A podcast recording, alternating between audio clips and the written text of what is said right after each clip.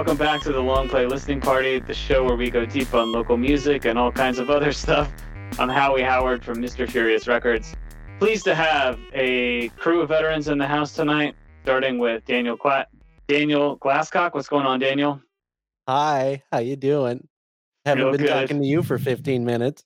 Right. Well, we'll, we'll talk about it some more in a second. Uh, Joel Bonner, welcome back to the show. Yo. Serene Fiends, uh, who recently put out an EP I discovered just five minutes ago. I'll link to it in the description, but Joel's got a new EP out. So, uh, Wait, what? Oh, Hell yeah! I gotta Yes, check that out. absolutely. And uh, also ahead, joining us, of course, Ebony Simon, Lefte Grove, producer Guinness. What's going on, Ebony? Not much. How it goes? It goes all right. I'm just gonna straight up. Uh, well, I, tiny intro. This is a shameless self promotion cast once again. Um, Daniel and I attempted to make a house record this year. Uh, we failed completely, but we did something else instead that we hope you enjoy, and we're going to talk about it. Uh, but I'm just going to straight up get the uh, music going here in just a second. The first track is called the royal hotness. And I guess maybe to start the conversation, Daniel, like what do you remember about that? You came over to my house, you very generously um, offered to give me a copy, a vinyl copy of the Softcore Syndicate record you had just put out. mm-hmm. And uh, we just, this was like January, February, and Yeah, we just spontaneously had a long conversation on my front porch that ended up with, well, let's try and make a house record. Yeah, yeah. Well, I, I I don't know what the impetus for all that conversation was. It probably just arose naturally in there. But yeah, I, was, I brought you the record. I I was it was kind of uh, whenever I was putting that out, I I mostly wanted to like just kind of reconnect with a few people hadn't seen for you know a hot minute based on COVID. That of course, you know, it seems so far away at this point, but it's it's still kind of we're all coming out of that, and uh, I think I've always admired your work in uh, in night mode, and uh, you know, it inspired, it informed and inspired some of the stuff that I was doing. Uh, for, well, after that, it had to be after that, right? Linearly, um, in time, but. Uh, yeah, I think house is a, a kind of a easy common ground for everybody to get on. So that's probably why we were like, yeah, let's make a house record. And Yeah, I don't remember it- I guess- of what it was going to be beyond that. Yeah, I mean, I think, I think, um, it it was like, well, let's make a record together, and then it was like, well, what kind of record do you want to make? Do you want to make an ambient record? Do you want to this or that? And I, I vaguely remember just like kind of me being down for anything, and maybe you saying, well, house is something I've thought about, and I have not really tried to do a straight house record before. And again, we didn't end up accomplishing that, but Yeah, I I'd done a thing years and years ago that was pretty much just straight up house music with the early synthesizers I had. But I think you talking about like you got the AX60, and uh, of course you'd already had the MS20.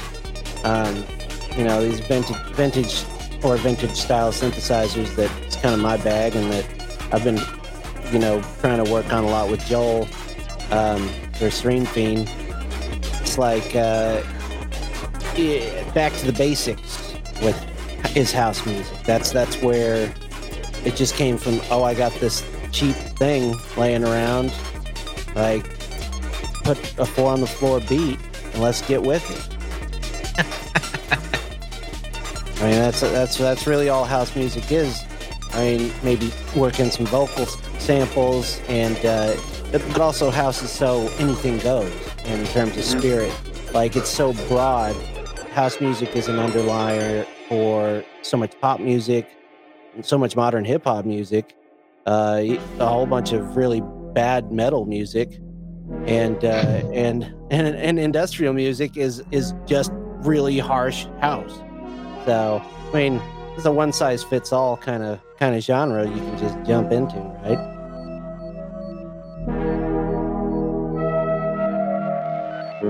That was going to be one of my questions to you guys. Is how you defined house with all of this? I think we we- threw it out the window pretty early on.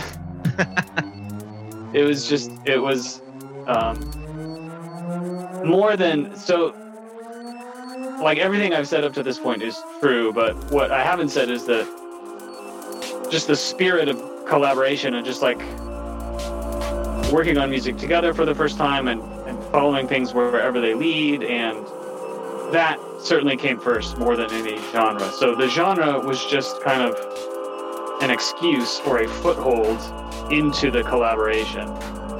And I think we were clear from the beginning that it wasn't going to be a strict genre thing. It was just a way to get a grip on. Because, like, uh, we just needed a way to start, right? Well, it only, and I mean, lucky enough, I had a house track that didn't fit on any records I was putting out. That just tossed right over to you and got got the ball rolling. It's it's a throb control, which comes up later. But Yeah, that was the first one. Um, and when we get to it, I don't even hear. I don't. I'm not sure I appear on that track. I, I had some arrangement ideas. I think. you you helped with the arrangement. You re-inspired me to to fix some sound design stuff, and also you did vocal effects on it. So Oh yeah. So I processed some vocals. Okay. Yep. There- there's everybody plays it. This one though, this this was the first time where I was like, "Oh, holy crap!" We're we're like surpassing the uh, the initial uh, mission statement. Uh, Yeah, we were-. I felt like we were more than the sum of our parts right from the beginning. Like like um, there was there was pretty instant inspiration and productivity, and we were from the get go we were getting somewhere, and and ideas were flowing. You know. Loving the little acid line here. Oh yeah. Uh, you don't got to twist my arm to get a 303 line in there. I, li- I like to tweak those knobs, you know. Yeah, this one's This is really kinda- dope. I like this. Thank you. Thank you. Yeah, the, the, of course, you know, most of my techno understanding comes mostly from Aphex Twin.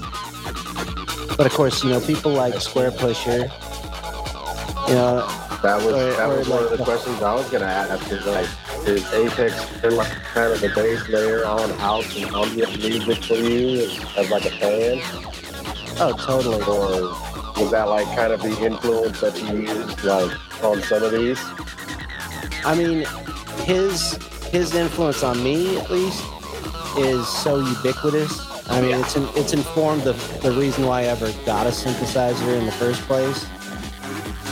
Um, and I feel like his compositional ideas, his melodic ideas, motifs, the way he works percussion into texture, into melody, like in sort of this seamless transition, uh, is so integral to like my musical language at this point that I, it's like, you, it's inextricable.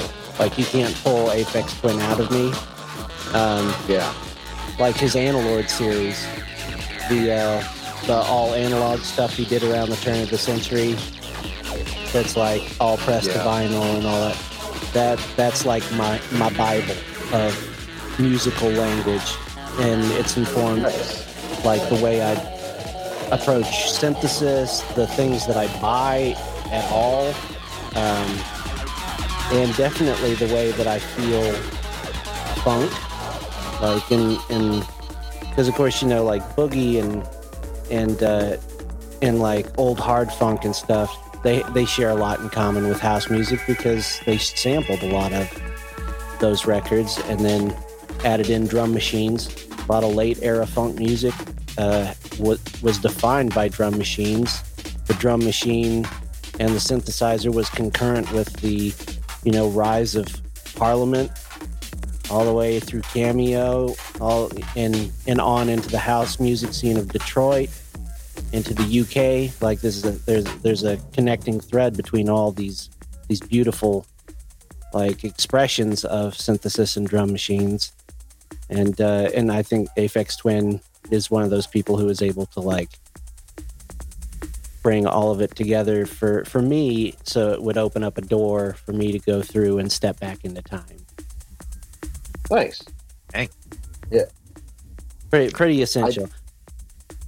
I do uh I do specifically like regret not really getting into early 2000s house a lot more. Like uh I don't know if you guys were in Lawrence at the time but they were still doing uh KJHK out of the shack up on the hill by the stadium. And I knew a bunch of the DJs from like just being around town. And I would go to house parties if they had a, a band and they would jam out. And I'd be like hey if you got a mic I'll freestyle and just kind of you know, going from party to party, getting my name out like that. But I was so into like party mode because I was just moving up there. I was still young. I was having lots of fun. Never really got to do that before. That like I missed out on a lot of music from that genre because I was honestly kind of spun out, you know? So like going back now with the experience that I have with music and how I listen to it and learn from it, I, I feel a, a real camaraderie with you on that because I'm like that with other genres of music. So like that's a that's a very very important baseline to have, and I'm really glad that you actually put that out there because I don't know much outside of like the classic stuff that everybody knows from Aphex Twin. You know, Come to Daddy and you know uh, Windowlicker and Finger Bib. Those are like the only three songs I really actually know oh okay, okay. but at the same but at the same time like i have enough of the base knowledge of it that i can tell the influence is there yeah And definitely pretty impressive Yeah, um, well, I mean, it's it's a rabbit hole, just like every other genre of music.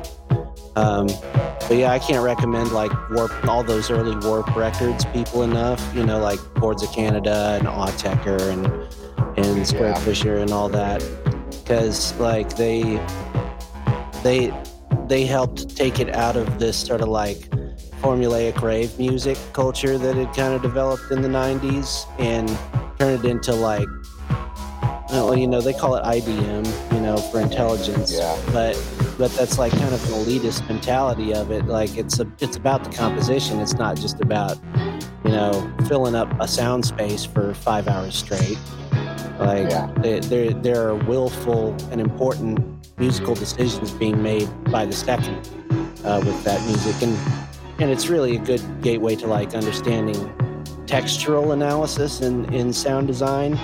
Um, you know, the the kind of grit that you want from lo-fi things. Like it might have just been, oh, that sounds sick, you know, on a on a. It, I just mean in terms of a door perception, like yeah like old hip hop music, you know, it's defined by like the S900 style productions or the Akai or the that that sort of thing, where like the samples are are downgraded, um, and it adds to the vibe of the whole thing. Like what the IDM people I think were doing around the turn of the century is something that's that sort of transcends what most people are doing today and, and people were doing prior with electronic music, which was either like body music that evolved from like Kosmische, uh, or versus like today's just like anything goes EDM, like festival, like who cares what's on it, all sounds the same sort of thing. Like th- there's always been that, but like create electronic music was an art form.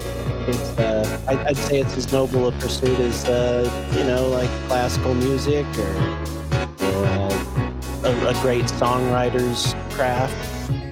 Because it's all about emotion and it's about texture and and uh, wrapping you up in beauty. Speaking of emotion, that that Rompler piano sound just takes me over the edge every time. I love that so much. Oh yeah, my Republica ripoff, the ready to go Republica. So So, quick little bit of gear talk because I know that Nate will be interested when he listens to this. But so this track, I mean, most of what you hear on the main record is Daniel, which is which I 100% endorse. I want to be clear about. Um, but we didn't start the tracks about 50-50. This started as a lep loop jam on my side, and obviously just blew out in a billion directions from there. And then the first track, uh, the Royal Hotness, started as a jam on my uh, Monotribe, Korg Monotribe, which I've modded quite a bit for the drum. Like I've modded the drum sounds. Um, but that's my gear contributions to the first two tracks. Everything else is Daniel. Well, they they were pretty essential for getting the ball rolling. I'd say. Sure, yeah. Howie would just give me big marble blocks of these these tight little jams that had their own uh, sound room to them. It feels like, like you know, whenever you you got all your stuff running through like one little mixer or, or one DAW, and it, and it all has its own sound stage. And then, like to me, that's that's like the cassette you put in next to the you know the rest of the speakers and and then could, I could build off of it I could carve into it I could mimic what he was doing on other machines and blend it all together and, and make sort of like this journey out of it and that those were my favorite parts of the album is is uh, reappropriating his jams and and uh, just taking them off in outer space if I could. Dude, this breakdown is ridiculous. I love it. Like the way that fade out happens with the drums and then goes to this.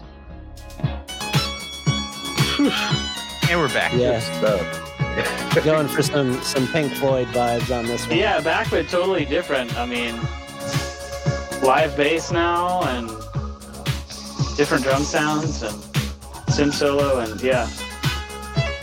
What whatever genre we ended up in, it's uh it's progressive X.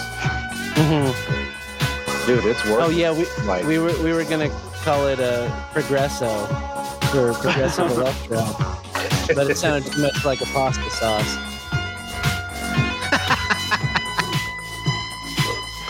What's the uh, what was the tagline about uh acid makes you poop? Oh yeah, yeah. Well, that's that's gonna be our our signature hashtag on this one. Is acid house makes you poop. Is uh But it was something Right. more than just just acid. It was uh or acid house. Acid house makes you poop.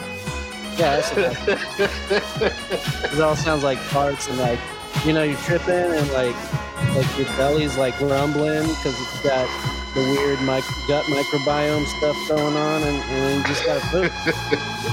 Did too much acid. oh, I've been there. I've been there. I'd buy that on a t-shirt, definitely. No, we take this really seriously, guys. I can tell by the song titles.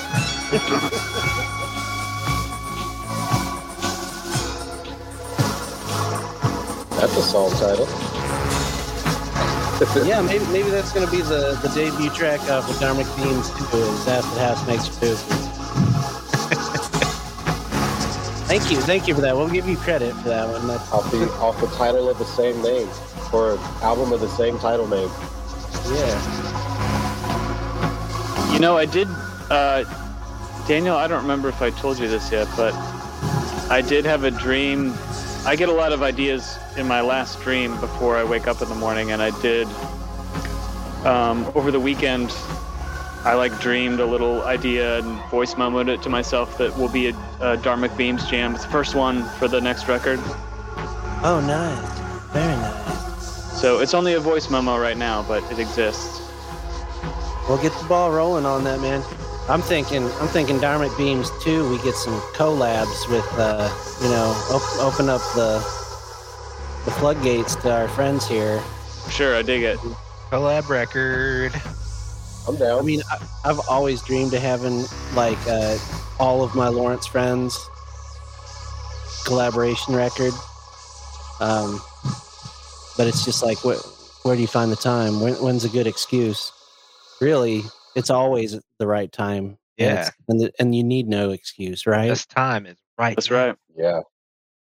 I do know that uh, the next time I'm in Lawrence, I plan on being up there for a few days. So if I can get any collaborations in, I'm always down to work. And that's one thing you can always guarantee out of me. If you need a verse, I'll sit into the beat. 20 minutes later, you'll have a verse. Hour if I'm really just into it and I want to make sure that it's like super perfect. Because I'm weirdly like imperfectionist, but still perfectionist about it. But I'm just so used to the way that I write that like it doesn't take me long to get the idea out yeah, so yeah. it's just a matter of revisioning. Like, uh, I talk about the 11 sentence paragraph as a rapper and how I use that to like write my rhymes, which is a strange way to do it, but at the same time, it's like formulaic, and then I can go inside and change the rules as much as I want. So, Can can you explain that a little bit? The eleven sentence paragraph. Uh, basically, like the standard version of in third or fourth grade when they teach you how to write a paragraph with like you know the right pronunciations and the right like uh, punctuation and how to like make everything sound unique within a paragraph that you write. So like no sentence can start with the same word or the same letter as the sentence before it type thing. Oh, it's and like, it's almost like grammatical formalism. Uh, yeah, that's a that's another way to put it. Another way I like to put it is like English haiku, hmm because you know a haiku is five seven five, but like an eleven sentence paragraph isn't necessarily an eleven sentence paragraph. It's just a way of like compromising or conforming and like forming a precise idea with words in the English language. So it's more like just an outline to use when you're writing. So that's kind of the way that I like to write raps. Okay. Like on production, all rules are out the door though. It's a lot like Yeah. this. Like sometimes I think I'm gonna make a straight hip hop track. Next thing I know, I'm sitting on something that sounds like something a bluegrass band would do if they had a drummer. you know, uh, I have also realized that like, and I've, I've talked to Howie about this before, but like, I've never struggled with production in terms of like making music until I try to make specific house beats or anything along electronic dance music line. Like, I struggle with it because it seems easy. You know, you listen to it and you're like, man, I could do this. And then you try and do it and you're like, Sounds kind why? of easy, or yeah. Yeah, like that's that's the one thing like making danceable music and not just head nod music is where I really struggle with production. So like if I was to do some sort of production collaboration on like a, a dance track, I might just contribute drums and then let the other producer handle everything else because I have no clue what I'm doing. and I'm I'm strong enough at what I do to admit that I don't know what I'm doing with that. Because that's the hardest genre I've ever tried to make a beat for Really? ever.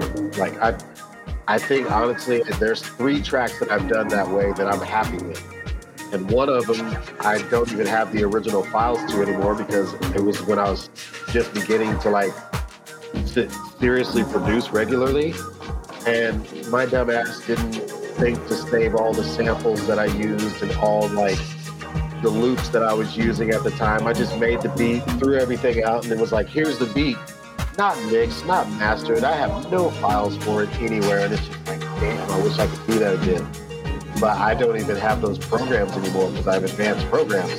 So, Mhm. but I think on this next project I have coming out, this uh, instrumental album, my favorite track that I did that's anything like a dance track is the very last track on the album. And not to give it away or anything, but every time it comes up on my random when I'm listening to it, I forget that I made it. That's got to be a good I- feeling. It's like giving yourself a It- it makes- stranger. It makes me feel really good. It's like, man, this is dope. And then I look at my like phone or whatever I'm listening to it on, and I'm like, oh, I, I made this.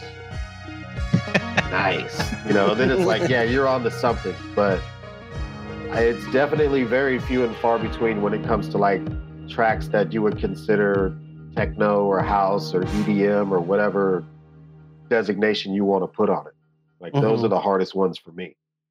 Well, I, and I'm sure it would be hard to to impress anybody who does that type of production because evidently there's 50 subgenres of all electronic music that all somehow are differentiated from each other in some way. You know, I go on like DistroKid and and it's like I make electronic music. Yes. That's me. And then do a subgenre and it's like I've never heard of any of these subgenres. Who actually makes these Dude, subgenres like Whenever I tech? Whenever I Big submit to house. DistroKid, the first thing I put is alternative, and then it's just like all the subgenres in alternative. It's like this. is I don't match any of these. Yeah, yeah. I do uh I do hip hop and then alternative on my secondary and it never it just says alternative. It doesn't bring up any subgenres. And it's like I it's an instrumental album. I want to make it like an instrumental album, but I don't have that option. Nope. If it's the second if it's the second option, if it's the first option I can still do it, but I like to let everybody know that it's hip hop first. Yeah, So- like like if you can't find like trip hop on on those subgenres, like what why did they even bother putting subgenres? Like you'd think trip hop is like the third most popular or something. I don't know. Maybe I'm out of touch with the electronics scene. But it's like you don't even have a, a subgenre for trip hop, but you've got like um, Pink Alien or something. I don't know. Yeah, it's, it's I don't know if it's Pink Alien is an actual genre. I don't is that a group? Pink Alien? there a group? Probably. If, it, if there's not a group named Pink Alien, we should do a collab album called Pink Alien. oh hell yeah! Maybe that's the Well, Dark we- record. yeah, there it is. I, I, I just hope we don't get sued by the the Massachusetts Pink Alien with 386 Facebook followers. That's Speaking of which, I They're probably found an like indie a rock band. hardcore metal. I found like a like a, a hardcore band named Lefty Grove, oh no! Oh, Philadelphia. I want to say, but it's spelled like the pitcher's nickname from the Yankees, L E F T Y. so you're Which is safe. the whole reason that I spelled. It's the whole reason I spelled Lefte Grove, L E F T E Uh-huh. period G R O V E because I didn't want to have that issue come up because I knew somewhere somewhere along the line I was going to run into that issue. Yep. But you know, I've also ran into another a rapper on the West Coast. He just goes by Left, and that's what a lot of people call me. And it's just like, you know, I've had people go, "Hey, I thought you were playing the other night." It's like, no, but it said Left, and I'm like, no, I'm Lefte Grove. So Do your that research. weird, that weird little, Name. that weird little designation saves me a lot of trouble. It's important. Makes all yeah. makes all the difference. Yeah. So I want to check in with Joel in just a second, but just to catch everybody up, we started side two. This is "Don't Stop, I Want More," and uh, it was Containing Throb. from the movies Female Prisoner Scorpion 701 and the sequel to Female Prisoner Scorpion Prison 41 number 702 or something like that. something like that. And uh, bef- before that was Throb Control, uh, which is the first track that we worked on together as part of this this whole process. But Joel, I mean, I see some head nods. I mean, like, how are you feeling? Uh, have you heard this before, or or what's going through your mind? I've listened to the whole thing like one and a half times prior to this. Dan sent it to me ago. I got to listen in, and then you resent it, and I kind of went back a little bit while I was at work, listened to it. Um, you know, this is. I grew up not really listening to a lot of house and electronic music, though one of the most important records of my life, and I will maintain that it is a good record no matter what anyone says. Eiffel 65's Europop is freaking awesome, and I've listened Yeah. to the shit out of that record All right. uh, Yeah, yeah, as yeah. a kid, and that is kind of my upbringing and wheelhouse. Uh, that's more techno, techno, and like Euro. I don't know if you call it like Euro house or like they call it Euro pop. in The album that describes it pretty perfectly. exactly. So some of the more experimental subgenres of house and electronic music um, are really fascinating to me, just because I don't have a lot of exposure to them, and even like uh, Aphex Twin, like everything I've listened to, I've found very interesting, but I haven't like sat down and like really sunk my teeth into Aphex Twin very much, despite being in a band with Daniel for almost six years. You don't have Uh, to listen to me if you're in a band with me. well, Sometimes I it's mean- probably better for you.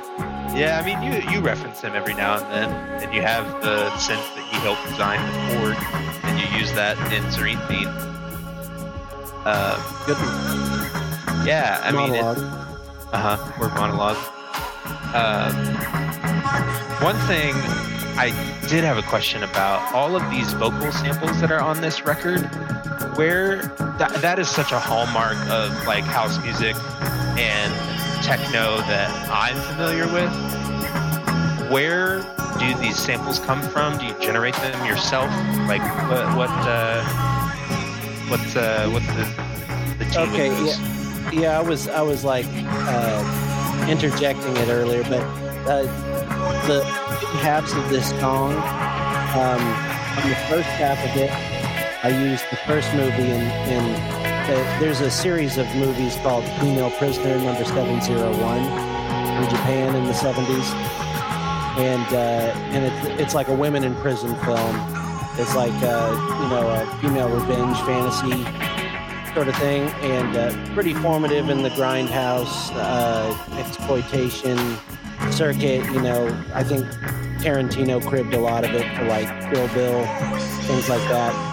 Um, but the first half of the song samples the first movie, Female Prisoner 701, and and it's literally transit. It's like a, a sexy women in prison scene where they're you know being sexy with each other, uh, and uh, and then the the the witch singing there on the second half of the song. That's that's from the the sequel to it.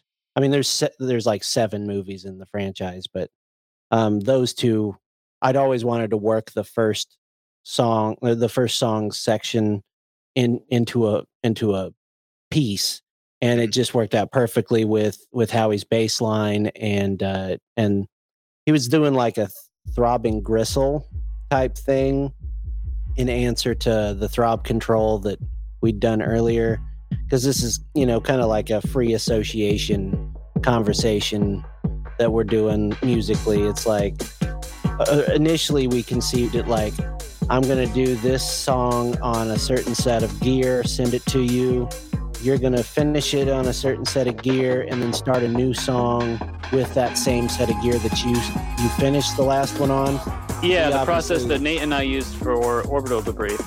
Yeah, and I that immediately fell apart for me because I've got Same. way too much crap that I want to put on these tracks. But yeah, I I just knew the female prisoner uh, samples were just like spot on for that, and I only had to do a pitch correction on the second half of it by uh, a half tone. So it was just it was preordained. God just gave this to us. and, And you, I remember you writing me an email about how psyched you were to use those samples finally because you'd wanted to use them for a long time. Yeah. They- Um, they was there anything else we took from anywhere, or because we made a lot of the vocal samples as well? I'm not aware of anything else that was sampled from anywhere else.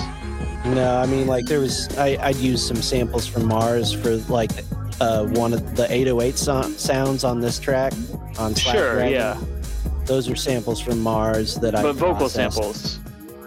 Yeah, vocal samples. We did all our own vocoder work and uh yeah, that sort of thing. I I was wanting to work in some talk box too, you know, in true Daft Punk style, but uh, I'm not very good at recording uh, talk box, unfortunately.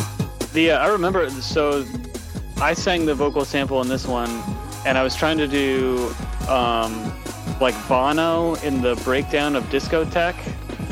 Oh, nice. Yeah. Ah! It, it does kind of like a Uh-huh. ah! Yeah, with yeah, a yeah. with like a like a Hebrew H on the end. Yeah. So that's what I was trying to do.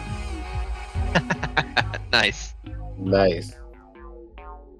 Yeah, I've always been curious about that because like pitched vocal samples are such a hallmark of like certain subgenres of house. It feels like. Yeah, well, well, imagine the richest European guy you know. I He's know a lot of them. He's yeah, he's got a Eventide, you know, H nine thousand or something. He's like, this is perfect. I'm going to run every track through this H nine thousand, and I'm only going to use the pitch shifter setting. I've got the guitars through the H nine five hundred, uh, pitched to fifth, and I've got the vocals pitched to fourth through the H nine thousand, and then we'll run it all through this Neve console and and like you know that's the mindset. They're like this sounds really cool. Let's run everything through it. And so everything is like like one of my favorite records is saint germain's tourist. Um i don't know like if you if you like house music at all saint germain's Yeah. tourist is you know quintessential. But like there's this track on there that uh samples like albert uh, lee hooker. And uh, uh, it takes his vocals and his guitar playing, and he's just an old blues guitarist who does like fingerstyle, a lot of like real lazy chicken picking type stuff, beautiful licks, and just runs it all through a fourths harmony, uh, and then chops it up and puts it over this really bump and bump and house beat, and it's just perfect. It's it's like one of the finest tracks in the house you know genre whatsoever can't recommend it enough it's called sure thing Okay. Cool. but yeah do a little homework here. Sure, Sounds fun. pretty sure I've heard that before, but I'll definitely go back and check that out. i'm almost sure yeah i mean it- Germain is yeah it's one of the more popular they're they're one of the more underrated groups that did that kind of music, especially after like you know the boom was over.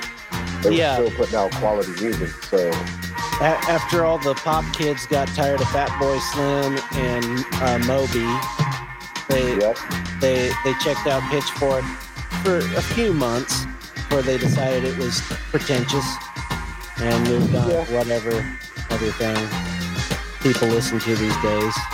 But yeah, there was a sweet spot, 2000s, where we had like Saint Germain and some good stuff, man. yep, good stuff. That was even like the reemergence of Massive Attack time too, when they came Yeah. out with like a hundred window, and then Mhm. what is it, Heli- Helioland? I think the Hel- Heliogoland? Or Hel- Yeah, Heligo, yeah, Hel- Heliogoland or something. It's uh, an arch- archipelago, right? yeah. Like, and it was super weird because by that time that album came out, they were down to like two members, and I don't think one of them was like even an original member. But everybody slowly just kind of left that group. But they made probably one of their best albums after there was no one else involved. So, because I know 100th Window was just uh, two of them. They didn't even have the uh, the singer with them on that one. But I think they had a guest singer on a couple of songs. But Yeah, wasn't it just down to uh, Daddy G and and uh, 3DZ or Robert Yeah. Del Naja? yeah, I remember the. Banksy. im- Every, everybody knows him as Banksy, right? I mean, I, I saw I saw a YouTube video about that. How like every time they have a show, Banksy art shows up in that town. Everybody So- knows. It's an open secret. De La is Banksy. I think it's one of the coolest open secrets too. If they just allow him to be that creative and keep doing it. If it Mhm. if it's him, allegedly, you know. Allegedly, of course. We don't talk I'm- about this in a No, public yeah, yeah, like Bank talking about Banksy and finding out the secrets is like exposing magicians or talking about Fight Club. You just shouldn't do it. Just enjoy the show. So oh Uh, man, like- massive attack. the I uh, want to I want to say a couple things about this one, which is uh, so I played bass, um, or made bass samples. Really, like I I recorded some bass, picked the best parts, and laid it out in a jam. But it's definitely I took I took short clips and and looped it. Um, but it's kind of you know Daniel's a bassist, so I was kind of intimidated at first to play bass for Daniel. The other thing uh, so this is the song that features. You gave me Daniel this uh, Digitech Digidelay pedal, Yes. And uh, sweet, yeah. So I found I really love it. It's a just for whatever reason, it's just a super musical delay, and I love the like standard delay modes, especially I love the long one. When you max the feedback, it doesn't oscillate. It just hold, it's like a loop. It just holds it in the buffer and repeats it endlessly without decaying or oscillating. It's just a perfect 100% feedback level. So I use that throughout the song. I, I played and manipulated that so I'd I'd play a little with the feedback, you know, like two thirds or so. And when I kind of found something I liked, I would just turn the feedback all the way up and let the loop ride for like a minute. And then I'd turn it back down and play something else. You know, and I'd just do that. This the song is all just one guitar take. And since doing this song, I've actually ended up using that technique or that process sometimes with the digidelay, sometimes with other delays that will do it or get close in other tracks. So that's become like a thing that I do now. is like make Yeah. guitar layers based on that. That feature Very cool. is is kind of like a like granular sound on sound. Yes. You find it in a more like you know like in a tape echo setting or whatever, which I think is like something that gets kind of lost in in the talk about digital delays. Like they are capable of creating their own soundscape uh, if you if you use them right. Uh, I, I don't know. I feel like digital delay gets a bad rap some days, but I, I mean, I'll take I'll take a you know lexicon di- the delay over most DAW digital delays any old day because I mean there's something musical and lo-fi about those like the digi delay. Um, I my first pedal was a BB7. Like these are incredibly musical machines if you you use their strengths. For sure. Um, another one I love, and this is I think well known at this point, is the Ibanez DE7. um, which not only has beautiful oscillations. Um, it doesn't do like perfect 100% feedback where it just stays, but the it gets very close to that. So you can have a long delay or short delay that is just just one tick above or below the edge of feedback. So it, it creates very beautiful washy textures, and there's a lot of that in um, the royal hotness, and you hear it more Mhm. um, on the dub, but um, there's a layer of the monotribe that's running through the DE7, very washy at times, but then coming back in through the monotribe's gate. So it's a gated wash, and it becomes just like a noise kind of element, but it's related to the synth sound. Joel, were you were you about to say something before we? I was I was gonna nerding about. backtrack to Slag Dragon and just Yeah, say sure. that, um, it that's a track that could live in either of the first two Half Life games, and uh, yeah. I anything that makes me think of Half Life, I'm I'm all about. This this is also this would fit Half Life game well too. Well, I was you know, thinking that these would fit like in a they would they would be just as just as home as like on Fallout 76 as the soundtrack, or like even if you were to re rescore hackers. Like I, I get a I get a vibe I get a vibe from some of that because there are a couple of things when I was like, you know what, I wouldn't mind seeing this in like a movie that's technologically advanced, and then the first thing that comes to mind is always hackers because they have this kind of soundtrack, you know, or yeah, even Blade 2. But Blade 2 does that thing where they like put bands with, you know, dance music guys. Like, uh, what was, uh, there was Ice Cube and like not Fat Boy Slim, but like Ice Cube and Paul Oakenfold. Oh, yeah, nice. yeah. Those, those kind of collaborations on Blade 2, the soundtrack. Oh, that's that's like the Spawn soundtrack where they Yeah. where they do like Slayer and Atari Teenage Riot together or something, and like, yeah, but uh, on Blade 2, they did it more hip hop because, you Oh, know, it's Wesley like a Snipes being the lead character. and having more of like an underground hip hop feel to it with dance music. Because Mhm. for some reason, clubbing vampires are always the ones that are getting in trouble in Blade. Never like the normal vampires. It's always like the club vampire.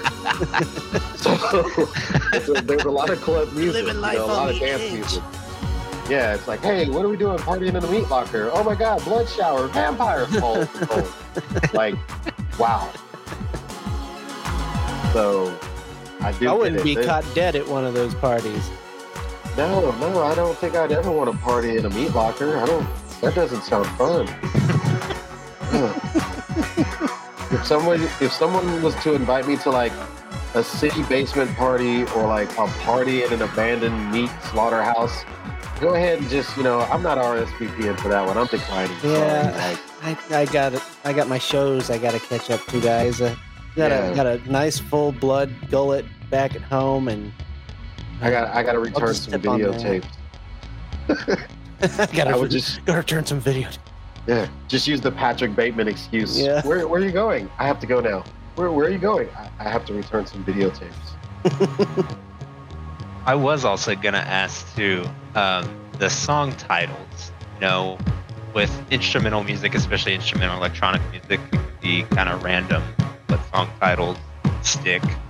Uh, is there any specific stories about any of them? Uh, well, yeah, they a a lot of them follow kind of a thread. The first track that I'd done was Throb Control, and that was kind of done in a softcore syndicate, kind of uh, you know, the mixture between the acid stuff I was doing and the softcore syndicate. And Howie took that and he he sent me a, a thing called uh, Control Gristle, which turned into when death is on the line because I after that I'd sent him this track, which was originally called the Sicilian, and Right. So this is a pri- uh, when death is on the line is a Princess Bride reference because of the Sicilian. Yeah. Because never go in against the Sicilian. when Yeah. death is on the line. And I didn't catch the reference because I've seen the Princess Bride twice. So I, I just took it to mean like literally like death is a line. And so like I had built the song in a way that's like the, supposed to like uh, encapsulate a person's birth to death. Um, it, it's hard to explain whenever the, it's not playing right now uh, or you have it fresh in your head, but it was meant to be like this this sort of like journey through a, a person's like youthful optimism into like being sort of lost in the middle age and then like finding solace and and and peace around around the end of it so that's that's a story right but then yeah, like, absolutely. I mean, in general, I was just playing off of whatever you sent me, or just trying to do things. Like I think I titled the Royal Hotness, and that's. I was just trying to think of like what would a softcore syndicate song be titled. Uh, you got it. You got the goods, kid. It's Royal Hotness. That's what we're gonna call it. and then, and then, like, uh, uh, sex sleaziastical confusion was originally uh, fantastical excursion. right, I which is I a. Uh, I had uh, Fantastic Voyage in my head that day. Yes, and I, I just So- sexed it up. So it was Yep. a sex sleaziastical confusion. So there you go. After that, That- that's that's the that's all the titling is. It's just goofball stuff, but Mhm. it has a story. I have a question about Beyond the Black Neon. Oh yeah, Who Yes. did the synth riffs at the very end of that? That's that's mostly just me on that one. I mean, uh Howie I did all I think the all I did was on the vocal sample and Okay. some some arrangement ideas, but no Yeah. other nothing else else sonically. Yeah, Dude, that Howie was dope. definitely pushed it to to be like we need to make this long. Well, first it was way too long in my mind, and I wanted it just be the meat and potatoes of the song, and then it ended up getting too much taken out, and it lost a lot of like, you know. And then Yeah. Then he's he gave me a few pointers for like this is how we should extend this section and this section, and I and this is the last one that we wrapped up uh, and I'm like, you know, I'm almost considering cutting this because it's it just doesn't have what it needs. And then uh, I decided to do you know, you know Prince. You've heard of this artist Prince, or at least he was formerly known as that. Um, in his early days, uh, whenever He he, wrote was, Purple Haze, right? yeah, Purple Haze. That's right. in his in his early days, um, he had access to studios and stuff to do demos and stuff, and and he did a demo for, um, I can't remember. It's uh, it's off the For You album, but he did a demo for that that wasn't a final cut or anything. But he did the synth solo on it, but he didn't know how to play synth uh, he he he had a rough understanding. You know, he could play piano and stuff, but he he'd never really used one. Yeah. And to get his idea across, he played the track at half speed, uh, and then did all of his showing off that you know is n- natural for for Prince, like get, getting in all of his little motifs and ideas and stuff. And then Mhm. then whenever the track plays back at full speed, it's like this wild, awesome solo and and it's like a demo. I, I I'm sure I can look it up and and find it out later. But I decided I I wanted to try that technique with that one with uh, Beyond the Black Neon, and uh, I I got my Moog grandmother back here, and uh, I I tried to pretty much rip off Summer Madness by Kool and the Gang. Okay. You know, you know uh, the you know you know.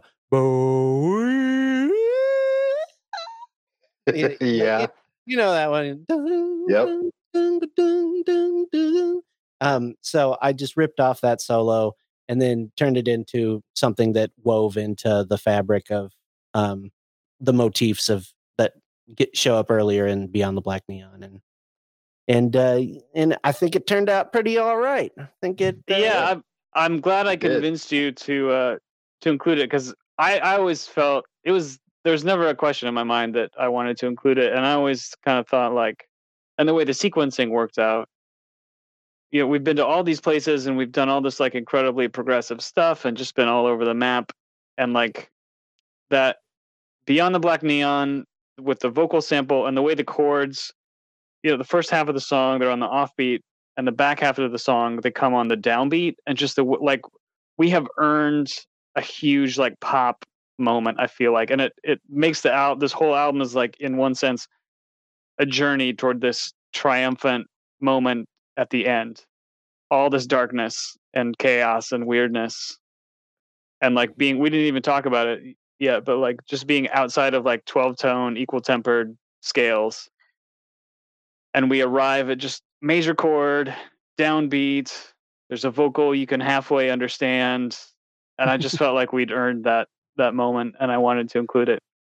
Um, so, podcast listeners, uh, Dharmic Beams is available now at MrFuriousRecords.bandcamp.com or any of your major streaming platforms. Um, also on Luvcraf.bandcamp.com.